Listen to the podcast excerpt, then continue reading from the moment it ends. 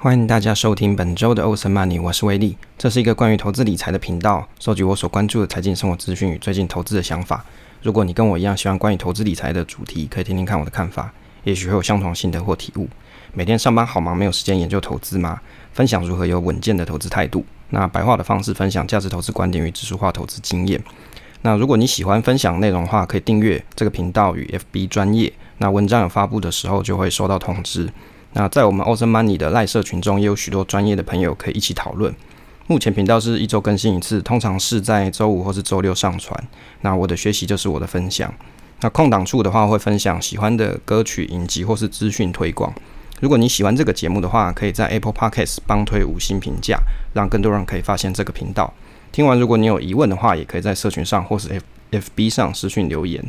现在时间是二零二一年二月十号下午的六点三十分。今天的内容主要是介绍从零开始打造财务自由的致富系统心得下。那副标题我是定如何制定你的金钱规则。那也就是这本书《I Will Teach You to Be Rich》的心得下。首先开头的话是生活闲聊的部分啊。第一个是首先先祝大家春节愉快啊。今天录音的时间应该是在小年夜啊。那昨天呢，有推出了一个叫做 Sound Club 的一个软体，那它听说是山寨那个，就是现在很流行的 Clubhouse。当然我有去排队啦，不过还没有拿到推荐码。那如果有机会可以用的话，导师可以跟大家在上面一起互动一下。那第二个部分的话，我们 Podcast 的推广串联的话，今天呢，春节串联的部分是东哥经济学的东哥会来跟大家做祝贺，会再放在我们的主题讲完的后方。那第三个是抽奖方式哦，上一集跟这一集的结束的时候啊，我们会问一个互动题。那如果两集都听完的朋友啊，可以到 Apple Podcast 上留言回答这两题，那我们会选出一个听友证书。那希望可以给听完读书心得有感触的朋友阅读此书，应该会有一些收获。好，那如果你不会 Apple Podcast 的留言的话，那这个 SOP 的话，我会把它放在这个 Show Note 底下。那要记得两题都要回答哦。如果上礼拜有回答过的朋友，记得去 update 一下你的留言。开始我们今天的主题，这个主题是从零开始打造财务自由的致富系统心得下啊，就是读书心得下。那我的子标题呢是如何制定你的金钱规则。那如果还没有听过这本书的朋友，可以去听一下我们上期的节目。那如果你还没有听也没关系，你也可以直接从这一集听啊，之后再去补也可以。啊，一开始呢，我们介绍一下，他有提到第五章的部分是连睡觉时都在存钱。那下心得下的部分，我们就把五到九章的部分看完的心得跟感触跟大家做分享。当然，比较细节的精彩内容，就是请大家去买这本书来看喽。那自动化的力量啊，就是关于管理金钱自动化力量这一段，作者他有提到说，先劳后益曲线。就是你在投资理财的前期啊，先把这个功课给做好，那把这个各金流各金流的规划给设定好，那你在后期的时候，你就可以享受这个系统自动化的服务啊，自自己可以快乐的去做其他的事情。那我觉得他有提到一句，有一段话很有趣，他说：“你觉得你每周都会关切资金的调度吗？你才不会，你根本不在乎。当下你可能会在意，但是过了两周之后啊。”你只会关心那个 Twitter 跟那个 Netflix 啊，没有人真正关心理财，根本不在乎啊，只希望这个银行跟投资户头的账户不要一直寄来这些穷无穷无止境的邮件啊，比如说像是贷款的这个催缴、催缴的邮件这些啊，或者是一些水电费账户啊这些催缴的邮件。那这一段啊，我觉得其实讲得很真实啊，其实绝大多数的人啊。在你平常上班的时候就已经够忙了，下班你其实只想要好好的看电视跟睡觉放松了，真的也不会有人每天想要坐在这个记账本前啊，或者是电脑前面好好去算你的净资产有多少。那然后呢，还要去计算说，诶，我这个花费到底有多少？但是你又想要把这个财理好，那这一切你就要把这个自动化的系统给做好，你才可以安逸的过生活，简单才能够长久啊！好，就是你要可以让。你想要一直持续做的事情变得越简单越好，那这件事你才会做得长久。这个支出类别啊，它作者有分分类一下，比如说像是固定成本，比如说像是租金啊、水电费、债务这些，大概占了它的整体的，就是现金流五十 percent 到六十 percent。投资的部分大概是十 percent，储蓄目标啊，比如说像是度假啊，或是是购物啊，购物，诶、欸，比如说买房子的头期啊，跟意外开支的这些费用，大概是占了五至十 percent。那无内疚的费用啊，例如说是外出消费用餐啊，或是喝酒啊、看电影啊、买衣服这些，大概是占了二十到三十五 percent。其实这个方法跟我刚出社会的时候的金流分类方式其实还蛮像的。不如说啊，就是以前看了这个作者的书啊，才会有这样子的设计方法。其中这个无内疚消费其实还蛮重要的哦。生活消费账户这个金钱是固定的，但你你如果是有设定一个生活消费账户的话，如果你把这里面的钱花完就没有了，那你就不会产生太多的这个内疚感。比较特别的是啊，如果你有不定不定期收入的朋友，比如说像是自由工作者。那你有些月份可能会赚比较多钱，那有的月份你会赚比较少钱。那如果是这样收入形态的人啊，作者是建议你可以去建立一个缓冲准备金，来抵抗不景气时的这个时候可以使用。那另外在投资之前啊，建议在先预留前三个月的收入作为储蓄准备金呢。这个储蓄准备金有点就很像是紧急急用金的概念了。那在你准备这个。缓冲金之前啊，你就不用考虑到投资这件事，把原本要投资的钱先存到这个储蓄账户。那有的月份，如果你是有多赚钱的，也都把它储蓄起来。这样等你收入比较少的时候，你就会有这笔金钱可以使用。那如果对于我自己的金流规划，我自己的现金流规划方式其实是蛮类似的，就是透过银行的自动转换啊、转账啊，搞定这一切。通常是在每年的五月，会依据不同的收入状况调整金流配置。但是因为人生不同的阶段呢，这个金流支出不同，一定会有一些调整啊，所以也不太可能说十年都不变嘛。那至于说是紧急准备金啊，大概会准备半年以上，避免说有突如其来的事情发生。那有些朋友啊，他可能还会去准备到一年以上，所以这个没有一定哦，端看你自己的生活支出跟你的能力可以规划到哪里。这个系统化的好处啊，是可以让你的现金流的支出啊，从急躁变成冷静。我很同意这一段说法，因为很多人为了省钱啊，在买东西前都会有挣扎，就连我也不例外啊。这就是一种内疚感。因此，在买比较大笔支出前，还是需要规划思考一下，可能在几个月前就要先从你的消费账户中做这个预备扣款，或者是使用信用卡做消费，然后每月扣款。当然，最重要的事情是把投资的部位。啊，这个部位啊，把它配置好，让钱可以自己赚钱。有一句话书上他讲得很好啦，这个系统啊，你可以实现你对富裕人生的期待。你的支出说明了你是怎样的人。金钱不仅仅是奢华，也可以用来创造记忆跟体验。事实上，其实就是如此啊。不断的取舍金钱的去向，人生的航程的方向就不同。当然，最终是靠向你的富足人生了。第六章的部分啊，他提到说，与其听信理专，不如靠自己。书上举的一个例子，我觉得蛮有趣的。他说到，二零零一年呢，这个波尔多大学做了一个研究，找了五十七个专家来评估两种葡萄酒，就是红葡萄酒跟白葡萄酒。那专家们啊，他们用来描述红酒，通常是强烈与辛辣。那他们也会用相同的形容词去描述，比如说白葡萄酒它有活泼啊跟清新这种味道。但事实上，这两种酒啊，它都是白葡萄酒啊。那测试的时候啊，这个红葡萄酒是用食用色素染红，那专家都不知道他们是喝相同的酒。作者认为说，这个金融专家跟学者啊，或者是任何想要去预测市场的人，可能都比不上业余的人来得强。他认为我们不用靠这个理财顾问，也不需要靠基金经理人，只需要你去自动投资低成本的这个基金就好。那这段的说法啊，就是将你每月的投资金配置到比较低成本的指数型基金啊，例如说像是市值型加权的，那例如像美股的话，你可以参考 VT 或是 SPY 等 ETF。但是比较特别的是，他建议比较不会依据生命周期调整你投资配置的人呢，可以参考投资生命周期基金。这个什么是生命周期基金呢？大家可以参考一下我们部落格文章，有一篇是叫《好想退二点零与观察》。那我有介绍过这个基富通推出的好想退方案，其中像是国泰基金这个国泰二零四九，它就是有这种功能。这个就是所谓的目标日期型基金啊，是指说指指投资人啊，他距离退休的年份啊，可能比如说还有十年、二十年、三十年这些。那基金的经理团队，他会随着这个调整，随着这个时间主动去调整投资组合及以及这个风险的配置。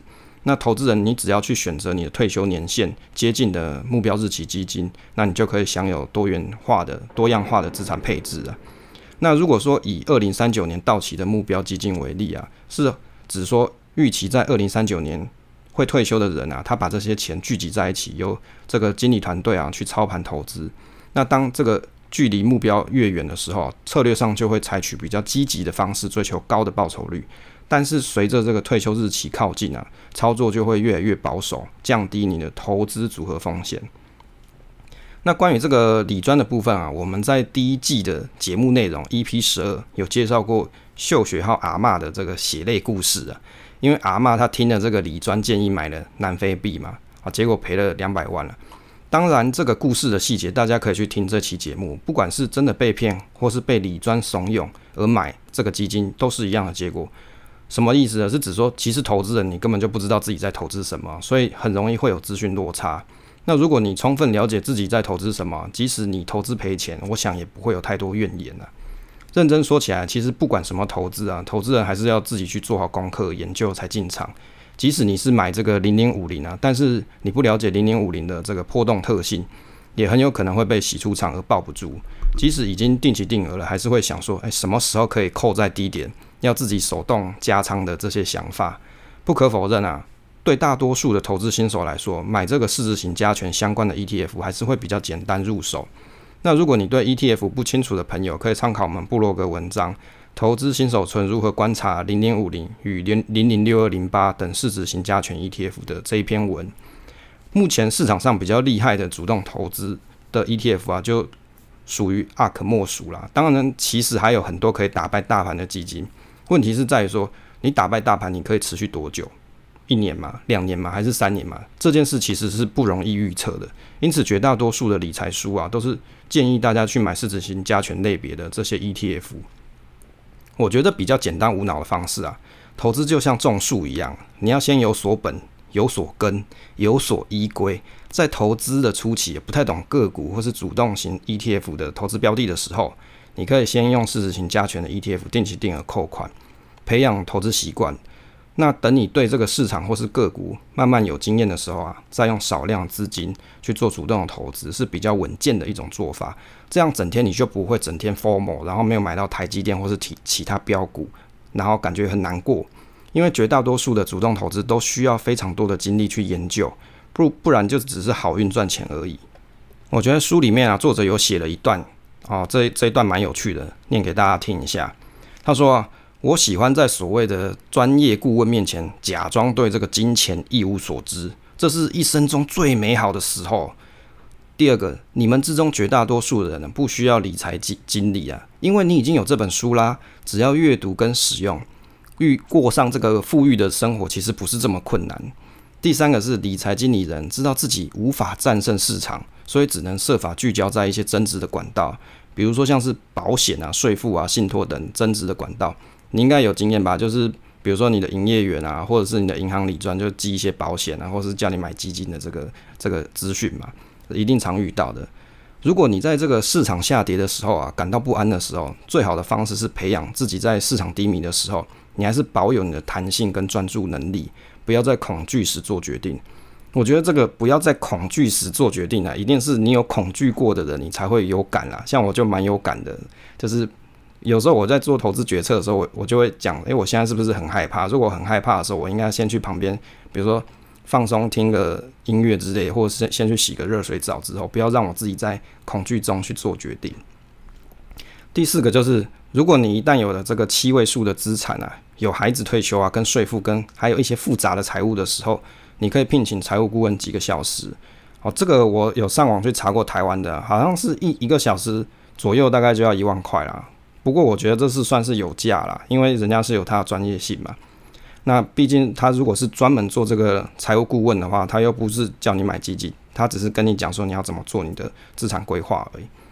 关于这个主动啊跟被动投资啊，我在这个部落格的文章上有写过一篇文，叫做《被动投资与主动投资的大战》。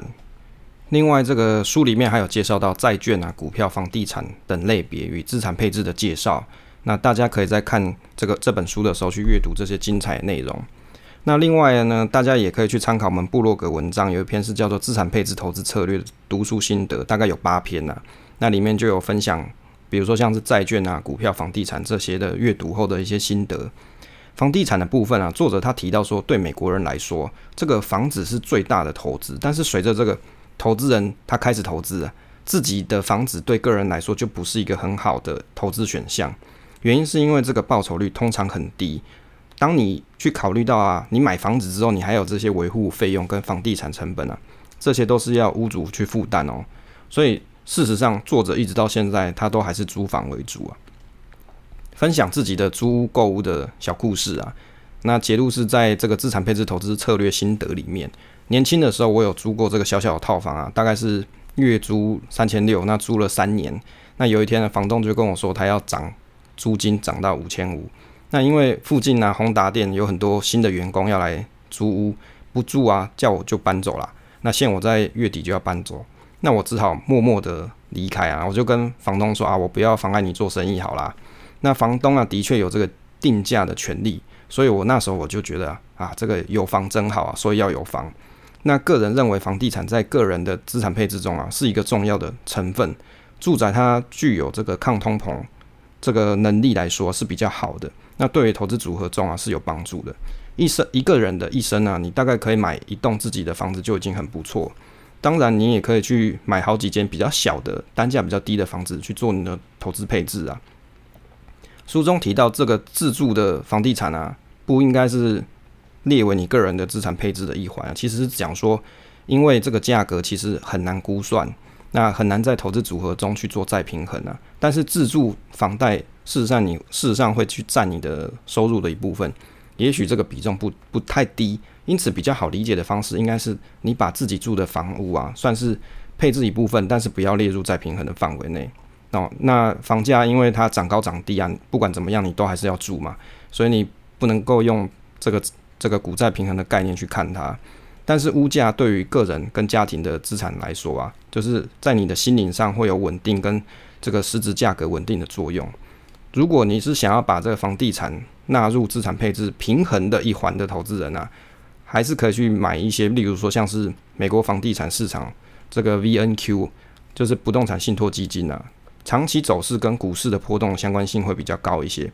如果是单就现行来看呢，啊，相关性高，应该不适合作为配置。但是事实上，房地产跟股市的相关性它还是不断的变化，你还是可以当做配置的一环，增加你的配置多样性。但是在资产配置投资策略这本书是告诉大家说，你配置不要超过十 percent。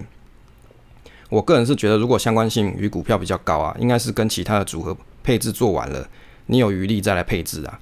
那至于说为何相关性会比较高，主要是因为股票好的时候啊，热钱会转向房市；那股市比较差的时候，大家又会卖房子来还股市中的一些，比如说债务啊，所以这个相关性会比较高。欢迎大家来到这个休息时间，应该大家都听累了。那今天要跟大家推广的是一一个团体，叫做大无限乐团，就是 Do as Infinity。那是一个日本乐团，由主唱半都美子跟吉他手这个大度亮跟作曲家长尾大所组成。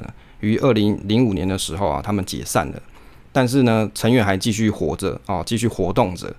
但是最后呢，在二零零八年的时候，在长达三年的解散期啊，他们在二零零八年的九月就又完完全的复活。那关于这点，我个人是蛮高兴的啊，因为在二零一九年的时候啊，他们有来台北的这个 ATT Showbox 来做演唱会，那时候我是有去看的。那我在 Do It Infinity 这个团啊，应该是我忘了，也许是在我国中还是高中的时候，那时候他们就有了。那我那时候还是有去。我那时候有去买他们的唱片来听啦，那我就蛮喜欢他们，也想说有一天可以去日本去看他们演唱会。很可惜，因为一直都是没有什么钱，也没办法去日本看演唱会。因为通常他的，你如果去日本看 Live House 的时候，你要搭配他的时间，可是那个时间啊，往往都不是我们就是台湾人上班族的连假时候，可能是平常日，那就变成说你要在平常日请请好几天的假出去看嘛，所以这不太可能。所以他们能够来台湾啊，在六日的时候有办演唱会，我是蛮开心的。那时候有去看，这个就是把金钱花在你所珍爱的事情上面，就是 reach your life。所以一直到现在，我都还记得这个 live house 的场景，还有看到这个半度美子啊跟大度亮他们表演的精彩的这个实况。那今天要跟大家介绍一首歌，是大无限乐团它里面的一首非常知名的歌，叫做《深邃森林》，叫做《福福开莫里》。那这首歌呢，它的歌中文歌词我大概念一下。那详细听这首歌，可以到下方的 show note 去点击一下。中文歌词的部分啊，大概我讲一下。他讲说，在深邃的森林里面，你会相信有一刻，那一颗被弃置的心啊，仍然藏在这里。如果我们一直没有长大的话，也许还可以看得见。当我们活得越久啊，也一一点一滴失去的越多啊，身上披偎着这个虚伪跟谎言啊，站在原地沉默不语。日子在逝去的过程中啊，逐渐的改变。你所设下一些框架，让你现在活得精彩。让秀实的心再次动起来吧。如果你可可以去了解时光的节奏，或许我们还可以再次飞翔。好，我觉得他的歌词其实意境写得还蛮好的啦。那欢迎大家下方去点击听一下喽。如果你听了喜欢，也可以跟我说喽。欢迎大家回来第二段。那第二段的部分呢、啊，开始跟大家提到说投资加密货币这部分。作者他对于加密货币啊，他是抱持着一个反对的态度啊。他认为啊，僵尸电影内看到没大脑那个那个四处游荡的人啊，那种脏比脏比啊，他认为。投资加密货币的人就是这种人，他认为说，这个加密货币你把它当成投资啊，他是觉得很不可置信啊。他列了一个叫做“加密货币是投资的拉米特指南”，那我觉得蛮好玩的，分享给大家参考一下。那我补充一下自己的一些观点跟心得。这个指南，第一个他说到，他们说哦，他们就是喜欢加密货币的那些人。那现实中的话，就是现实的实情。他们说，加密货币是一种可以用来支付商品的货币。那现实中是很少商家接受加密货币，因为货币的波动大。那我心得是说，目前的确是如此的，波动大不适合去买一些商品。你不太可能带着你的比特币去全年买东西嘛，因为那个波动很大，一下就有时候，比如说没有几分钟就涨个十 percent 了，你到底要怎么买商品？好，不过这个事情啊是现阶段，那未来会不会变成稳定，这个还不晓得。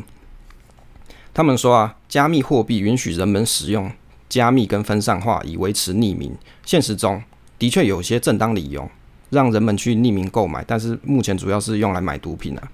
那我的心得是说，目前的的确是去中心化，但是这个有好处跟坏处哦。好处就是不用政府监管嘛，那坏处就是这个，因为你没有中心化，所以你如果有出现一些账户账户的问题，你是没有人可以去帮你处理的。那至于是不是毒品啊？去买这个毒品，我也是不太确定啊。但是有些法币价值不稳定或是持续贬值的一些国家，反而很适合使用这些加密货币啊。第三个，他们说它比法定货币好。现实中，如果你花三分钟与狂热的这个粉丝去讨论加密货币问题，他们会提出对于法定货币的论点，还有金本位脱钩，然后还跟你说钱不是真的。我的心得是说啊，其实钱只是一种价值的代表。不管是数位货币还是法币啊，差别只在于说法币有政府跟军队的支持，但是数位货币目前没有单一一个国家去做背书。他们说这个跟比特币无关，是区块链。现实中，比特币是使用区块链的加密货币，但是实际使用中也出现了很多失误啊。粉丝认为区块链是解决社会问题的灵丹妙药。那我的心得是说，其实区块链啊是人类的一个伟大发明啊。我想。新的东西出现的时候，总会有很多的应用出现失误，但是总会越来越好吧？他们说加密货币是一个惊人的投资，现实中是很难反驳暴涨的特性。但是，一旦价格下跌，人们就不太不再讨论比特币是一种投资啊。这关于这一段啊，我的心得是说，其实不止比特币啊，所有的投资都是啊。等大跌的时候啊，都是说我 OK，你先买啊。作者认为啊，加密货币中可以看到这种赌博跟邪教的这种相同迹象啊，有两点。第一个是从事风险越来越大的行为，有些人他会借钱投资加密货币。第二个是不管是上涨跟下跌，他们都会用加密货币来取代货币的角度来看，主张啊是破解这个法币货币改变世界啦。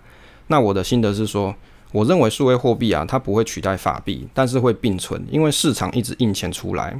总是需要有一个价值储存的地方，而且你还要方便转移啊。那数位货币的价值其实就在于此，但是必须要大家有集体的共识啊。关于这个数位货币波动大的讨论啊，如果你去观察这个比比特币的这个 Maximum Drawdown 啊，就是 MDD，你会发现说，上次如果说在台股啊跌幅比较大，应该是在去年三月的时候，那时候出现了很多啊股就是大跌完再涨回来这一段啊，出现了很多股神跟财富重新分配啊。当然，这个比特币也是一样，但是呢，它的涨幅更更惊人嘛。币圈一天就是人间一年，大概就是这个意思啊。左侧大跌恐慌而卖出的人啊，在当时，比如说去年三月的时候，就真的还不少，考验心性啊。数位货币比起股票的一些实际的价值来说，它的价值更像是一种集体共识，更考验你的信仰。那在这个。二月九号啊，就是二零二一年二月九号的区块客狂人日记里面有分享哦，这个部落格我是蛮喜欢的啦，他常常有贴了一些对于数位货币的一些想法跟观点，那有些是还蛮不错的。那这个狂人日记有分享一段啊，他说马斯克投资了十五亿美金到比特币市场，占这个特斯拉的现金比例七点七 percent，不久的将来比特币也可以去购买特斯拉的电动汽车。那这个。灰度创始人他有发这个祝贺给特斯拉，就说比特币购买竞竞赛开始啊，就是祝他好运。这个 MicroStrategy 这个 CEO 啊，他认为说特斯拉降低了上市公司收购比特币的风险。那比特币今年将达到十万美金哦，这个我不不确定啊，这是他们说的。在这个特斯拉购买数万笔比特币、数万枚比特币之后啊，还会有更多的上市公司参与到比特币的投资中。我的观点是啊，如果市场持续的印钞啊，的确会引发各个公司转而将现金储存在加密货币中去做保值啊，因为你现金持有在手上反而相对贬值啊，所以啊，适时的投入到数位货币中啊，也是一种风险分散的方式。当然啊，对于这个新的发明跟应用啊，个人还是保持着这个客观的态度去面对啊，即使目前对于这种加密货币可以购买的商品还是太少了。但是不排除未来啊，实际上你在市面上是可以找得到真的东西可以买哦。最主要的、最重要的还是要去了解一件事情，就是数位货币的本质是一种去政府干预货币价格的方式，也是一种人们集体价值的共识。当然，这个波动大是目前的特性。那在未来普及化之后，也许波动性就会下降。如果有要投资啊，可以先做评估，然后并且了解说哦，投资之前你不会在这个你的个人投资比重占太重。那适当的去做配置，当然，你越投资越有经验的人啊，你可以在有经验跟心得之后，你再慢慢的增加你的资产配置，或者是你再分批投入都可以。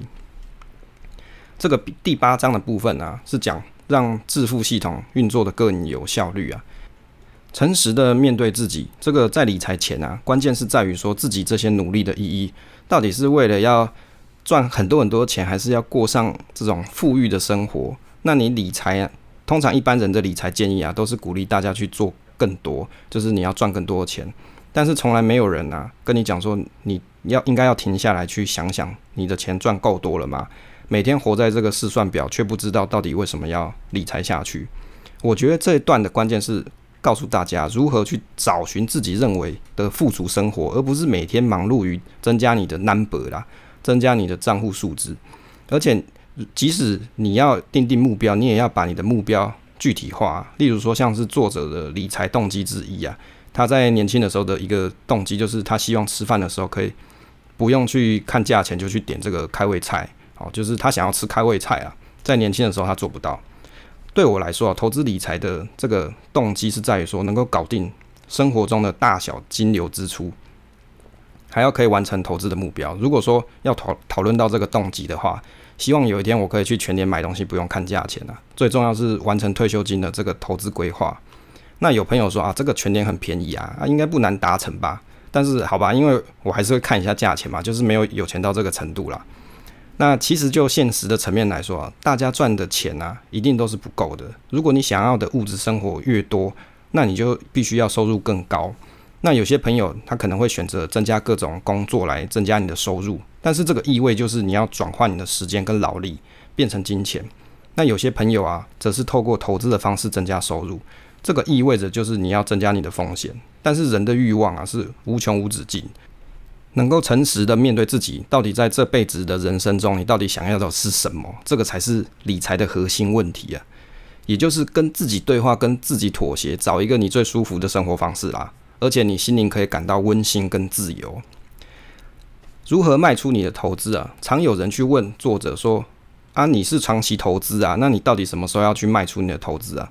他的回答是说：“他都买入并持有，他不会频繁的去做交易，产生高额的这个手续费，而且他也避免说，因为你卖掉，你还有税负的问题。只有三个情况，他建议大家去卖出你的投资。第一个就是你急用钱嘛，急用钱就没办法了嘛，你就得卖嘛。第二个就是表现。”一直低于市场的一种糟糕投资啊！他提醒的是说，如果你去观察说整个产业都在衰退，不是一间公司下跌而已，那你应该去思考整个产业下跌的原因，是不是这个产业它是夕阳化了呢？哦，或者是事实上有可能是这个产业只有这个公司下跌，啊，其他的人都活得好好的啊，股价都还很高，那就代表说这一间公司应该有些问题，应该要去卖掉持股。第三个是。已经实现特定的投资目标啊，哦，就是卖出的原因。第三点，很多人的投资啊是有特定目标的，有长期、中期、短期等目标。当然，当你实现了目标之后，你可以毫不犹豫的去卖出你的投资，因为你已经达成目标了嘛。当然就就是把它出清嘛。第九章的部分啊，富裕不只是要理财，而且还要理生活。我自己是比较喜欢这一这一章的啦，因为这一章是比较跟以前比较不一样，就是在前十十年前的版本，在这一段是比较没有写的。哦，因为他这一段提了很多关于金钱在生活中的一些故事跟一些想法，那在他十年前的版本是没有写的。第一个是另一半如果爱花钱怎么办呢？哦，这个这个我想应该很多人都有这个问题吧。如果你的另外一半很爱花钱，在生活中的时候，你应该怎么办？我觉得他提的这个方法很好，大家务必要把它听起来，听到你的心里去哦。这个解决方法事实上就是对事不对人。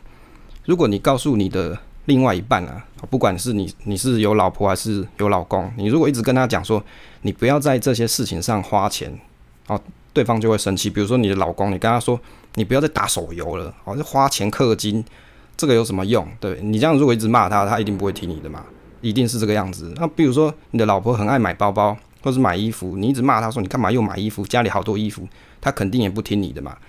因为每个人都讨厌被别人说你爱乱花钱呐、啊，所以这样子批评别人的方式不会达到目的的，no use。那比较好的方式啊，应该是如果你不太希望对方去吃太多甜点，应该在他们的盘子里面多装一些蔬菜跟蛋白质的物质，好，这些食物啦。而且啊，你可以跟他先定义两个人的储蓄目标，为了达到这个目标，到底要存多少钱，然后两个人都要同意这个计划。将这个注意力集中在这个计划上，而不是个人，这样子就可以避开主观判断，让他的努力跟支出跟你的目标一致。好，这个就是方法。哦，我觉得这个方法很不错，但是重点你要找到双方都一起愿意努力的储蓄目标，例如是买房子或是小朋友的教育基金呢。当然，你可能会说啊，但是对方不愿意跟我一起努力怎么办呢？比较好的做法是透过沟通。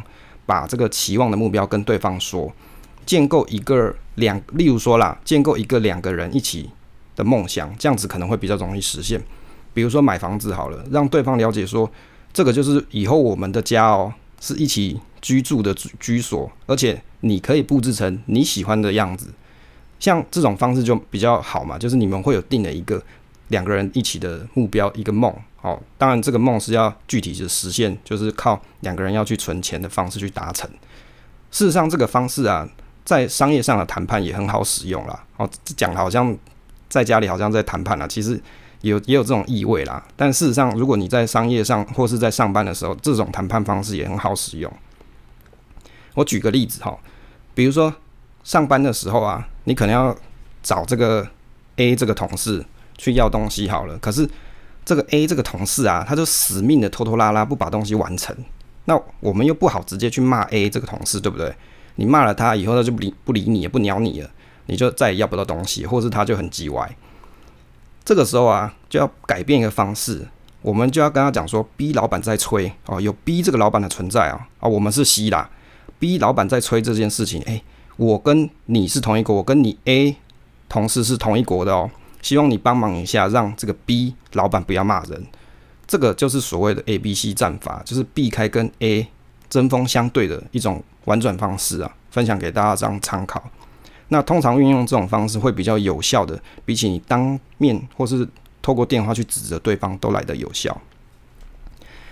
第二个，别为了面子在婚礼撒大钱这一段，书里面讨论到关于结婚婚礼的费用啊，我觉得蛮惊人的。美国人平均在婚礼花费大概是三万五千块美金啊，这个数字超过美国家庭年收入的中位数的一半呢，中位数的一半哦，很多钱啊。但是有很多美国人在做结婚的时候，事实上他没有预存这笔费用，反而就会累积欠着。那关于这个筹备婚礼的计划，他有三种选择。好，他他有给大家建议啦。第一个就是你 cost down 嘛，削减开支就简化你的婚礼，但是。大多数的人没有足够的自律可以去做到这一点，就是你不够有这个规划去做到这一点啊。好，你不太有这个执行力去做到这一点。大多数的人还是想来一场精彩，然后花费数万元美金的婚礼。第二个就是第二种人，第二种计划是什么都不做，以后再来想好了。书中举的例子啊，作者他有一个朋友啊，花了八个月筹办婚礼，后来这个花费惊人。结完后婚以后啊，几个月过去了，还不知道要怎么处理那些债务。第三个，承认现实，好好筹办婚礼。那当然你要存下这个惊人的数字。以二十二岁开始结婚的美国人来说啊，二十九岁结婚，那你每个月要存四百块美金的费用啊，就台币差不多一万二嘛。当然，你也可以决定早点结婚，或是干脆不要结婚呐。那作者他是在三十六岁才结婚呐。哦，就是如果你你觉得费用太高啊，你可以决定。你的结婚时间啊，不一定是要这么早就要结婚。那对我来说，其实结婚这个东西啊，它是有对某些女生啊，或是有些男生来说是一种浪漫的憧憬啦。那如果你要有这个憧憬，那你就务必要做好规划，不要说我就是为了这个憧憬，然后砸了很多钱下去，结果后面你要去背债。当然，我自己个人听过最夸张的是有同事他花了大概两百万台币去办一场婚礼。这是我目前听到我身周身边周遭人最厉害的一个实力，两百万。好，当然我听说他的那个老婆啊，就当时是未婚妻，他老婆是一个女模啦，就小模还是什么的，我不太清楚。啊，就是花了这么多钱。那你问我两百万去办一个婚礼划算吗？这个答案啊，你问我是不准的，你要问当事人，因为你问我来说又不是我的婚礼，我肯定如果是我自己的婚礼，我觉得两百万是有点多啦。应该把这两百万拿去买股票，可能比较实在，或者买房子的透期款可能比较实在。好，所以我自己是觉得婚礼这件事情倒不是人生中最重要的事情。当然呢，这个东西对有些人来说是非常重要的事哦。所以如果你觉得这件事情可以富足你的心灵的话，那你就应该好好的去执行你的计划，去存钱。再来呢，讨论一下该签订这个婚前契约吗？我觉得这一段也蛮有趣的啦，婚前契约。应该很少人会去做这件事情。作者他说啊，通常是名人啊、企业大亨跟富有的继承人才需要去做这个婚前契约。他认为大多数的人不需要婚前契约，除非拥有不成比例的资产跟负债，比如说拥有自己的事业或是继承的遗产。但是他决定还是要跟他老婆去谈这个婚前契约。他认为他想保护好这个婚前累积的这些财产，但是他有跟对方讨论婚姻，事实上是创造一个团队。他很高兴跟他的未婚妻结婚，共度余生。但是他很坚定，因为他在生意跟财务上有取得成就感，然后他觉得很骄傲啦。那在这个 worst case 最差的情况底下，他们如果真的要离婚的话，他希望去保护这些资产哦，对他来说是一个很重要的事情。当然啊，这个故事到最后啊，一定有很多的不满跟不理解，所以他们有请了律师做咨询，才将这部分的契约做完成了。我个人的心得是觉得啊，结婚契约啊是用来保护两个人哦，结婚的这个财产契约是用来保护两个人的关系，真正的走到最后不会因为财产的问题对簿公堂。当然，对一般人来说啊，真的会在结婚前写契约的人啊，我认为很少了。不相信你去问你的身身边周遭的人，到底有谁写过这个东西？会给对方的感觉是一种你不爱我之类的感受，认为你看钱比我们两个人的感情还重要。但是我觉得，即使你不签契约的话，可能还是要在结婚的时候跟对方坦诚，跟交代自己的财务状况，再结婚啊会比较好。因为有一天分开了，最好我们还是用感谢的对方的心情啊去做财产分割啊，这样是会是一个比较好的方式。所以你问我个人啊，到底会不会想去做这个，去提这个婚前契约？我是没有提过啦。那我也不太想去提这个事情，因为有些人、有些事，一旦人际关系错过了，就不会再存在了。好，这就是就是没了嘛，就消失了。人际关系的东西啊，你很难去做 reverse，就是你很难去反转。所以一旦你交恶了，或是你的未婚妻不理你了，这个真的是很困难去挽回他的心呐。所以我不太敢建议大家一真的去做这个婚前契约。那如果你真的家里是非常有钱的人的话，我相信你的长辈也会叫你做了，你也不用自己烦恼，他可能也会出钱出律师给你去做。结语的部分啊，我觉得这本书啊给我当年的启发很多啦。当然，这个再版之后的一些精彩故事也很不错，可能比较贴近一般人的生活。当然，作者他在这个 Google 公司去演讲呢，演讲的这个影片的内容也很棒，大家可以到他的官网的 YouTube 去看。他认为啊。金钱拨号盘啊，这个 Money Dial 就是金钱，它可以给你欢乐，但是事实上价格只是琐碎的一些事情。你去转动这个拨号盘啊，完成你实现这个梦想跟热爱的事物才是重点。我举我举一个他说的一个例子，蛮有趣的哦。他说有一个朋友很喜欢去某一间餐厅去吃饭，预算是一周去一次，因为不太便宜嘛，所以一周去一次。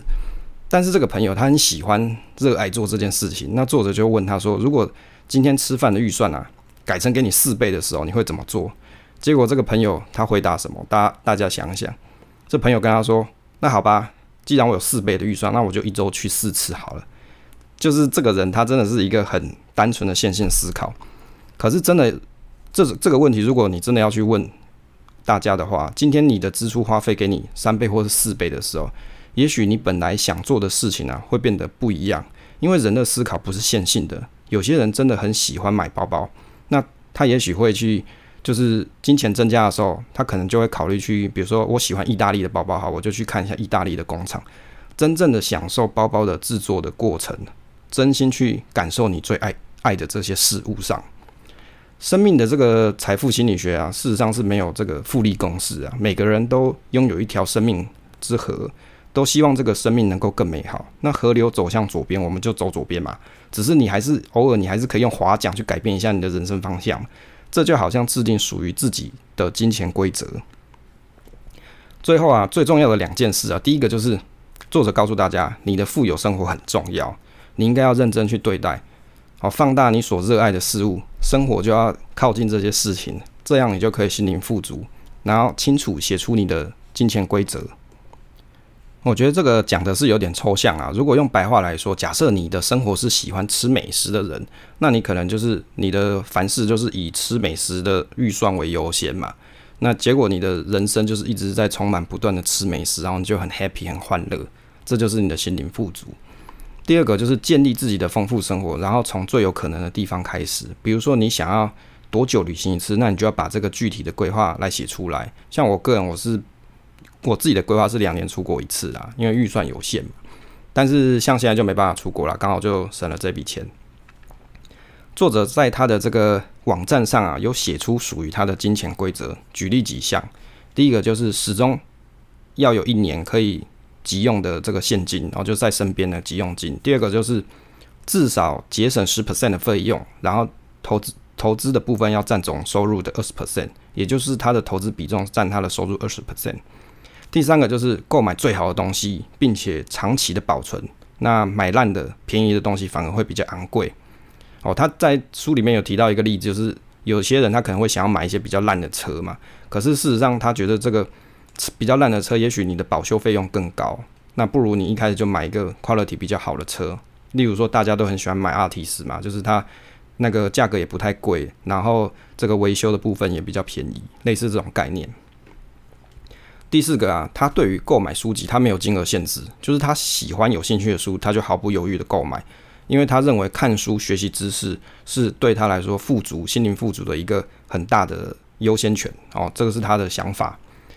当然呢、他的金钱规则还有很多啦，那大家可以去他的部落格看一下，就作者他的网站上面去看一下。我觉得啊，作者最重要是告诉大家说，你除了去提出你的金钱规则外，你还要列出具体的做法，这个才是帮助你自己可以有富足人生的一个方式。好啦，到了最后这个互动题的第二题，这个题目是你有没有属于自己的金钱规则？例如说买一支很好的手机，但是会跟自己约定说五年都不要换手机。哦，如果你你是你的答案是这样子的话，那也可以到我们的这个 Apple Podcast 上面去留言。那跟大家复习一下，我们第一个上个礼拜的互动题是说，大家喜欢花钱在什么上面？为什么？那这两题的回答的答案呢、请在我们的 Apple Podcast 上面去留言，然后会留选出一个朋友，然后送出这本书跟我自己买的一个小礼物。小礼物还蛮特别，我已经买好了。那我觉得蛮有趣的。那我相信收到的朋友应该会觉得啊，蛮好玩的。那请在 Apple Podcast 留下这两个答案。再重复一次问题哦。第一个问题是上个礼拜的，大家喜欢花钱在什么上面？为什么？第二个就是你有没有属于自己的金钱规则？例如买一支很好手机之类的。好，就是你有没有什么是你自己的金钱规则？好，这总共是两个题目给大家去留言。留完了，那我就去抽抽，然后把这东西送给大家。最后呢，提一下我们社群的朋友路易斯，他有提到说，他五年前买的 iPhone 啊，他是跟自己这样讲，没错，就是买一支很好的手机，然后用很久，他已经用了五年了。那他给自己的手机预算是一年不要超过五千块，那保养品单罐不要超过一千，上班用的鞋子跟包包不要超过五百之类的。当然，他在买东西之前一定会比价，不可以看到第一件就买。诶、我觉得他的这个方法，他自己的金钱入我就蛮好，蛮明确的。那给大家参考分享一下。那关于这一本书的读书心得呢，就跟大家分享到这里。希望大家没有听到睡着。好，那也欢迎你到 Apple Podcast 上面去留你的答案，这样就有机会去抽我们的书籍跟礼物。Q&A 的部分呢，今天我们来读一下 Apple Podcast 上面的留言。那第一个是增加收入，就是小鹿，他写说祝威利大大牛年行大运，新年快乐，然后听友越来越多，就是谢谢小鹿的这个祝贺。那第二个朋友呢，就是 DTS Kevin 哦，就 Kevin 啦。那他说钱花在哪里最舒服？花在捐献最开心。每当交易获利的时候，他就会捐款给弱势团体，这是最开心的时刻。那自己赚钱，然后分享给这些需要帮助的人。我觉得你把钱就是捐给这些单位的话，一定是一个非常有意义的事情，因为你，等于是把，因为交易是事实上还是有一种运气存在的嘛，等于是你把一些这个好运，也就是转给这些需要帮助的人。那我觉得这是蛮有意义的一个活动。啊，不过记得留留完这一句的话，等今天听完了，你还要记得把新的留言补上去，这样就有机会抽奖。第二个是 P T L 酷哦，P T L 酷这个朋友他说优质好节目，谢谢这位朋友。那再来是五星吹起吹捧起来，史奈欧桌头需要投资公庙以外的收入，这个蛮妙的，可能是我们其他 Podcast 朋友。然后再来的朋友呢是叫做 Y A。C H I N G 一二三，好，他写五星吹捧有够赞，感谢这个朋友。那再来是我们的菲利克斯大大，他写说感谢你认真经营社群以及整理很多有用的资讯，五星推起来。我我觉得事实上这个经营社群是我的兴趣啦。那我自己也蛮喜欢听这个菲利克斯大大的节目，就是每次听完都会有很多收获。那我也会在社群上跟他讨论。那也欢迎大家去听他的节目。那好，关于这个 Apple Podcast 的留言分享就到这边。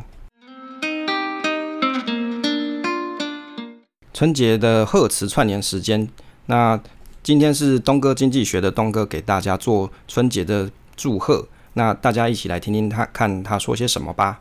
Hello，三毛尼的听众大家好，我是东哥经济学的东哥，那我今天来跟大家拜年哦，大家新年快乐。今年犯太岁的，记得要给我们点五星光明灯，然后记得到东哥的频道听取赚钱的独门心经。保你一年赚得盆满钵满，不要 开玩笑的。我会在频道保佑你们一年平安发大财哦！新年快乐，大快乐，恭喜发财！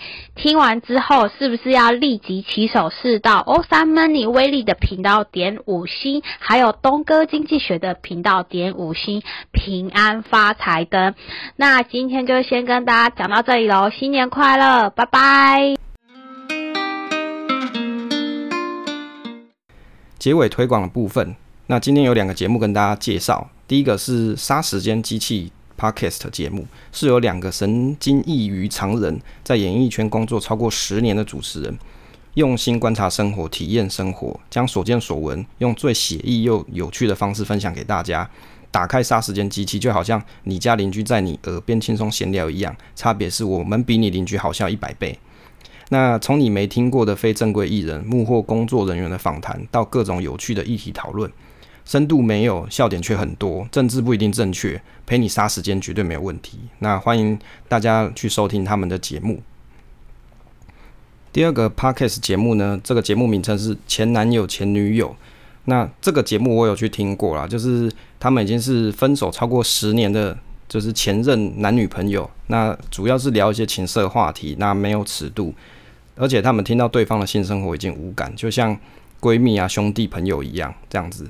那当然，因为他的这个台词啊，有点太那个露骨了，不太敢讲。那如果你对于这这种性经验啊，或者是这些方面题材有兴趣的朋友，可以去听听看他的节目。他们的节目呢是在每周一、周三脸红心跳上线。因为讲了我我刚才讲了，我把它剪掉，因为我自己也好好害羞。那给大家参考一下。结尾的部分，感谢你听到这里。我需要你的 Apple Podcast 五星评价，可以帮忙推个新吗？感谢大家，谢谢大家收听这一期的节目，希望对大家有帮助。请支持订阅这个频道与留言。那分享总是单纯的快乐，期待下次再见。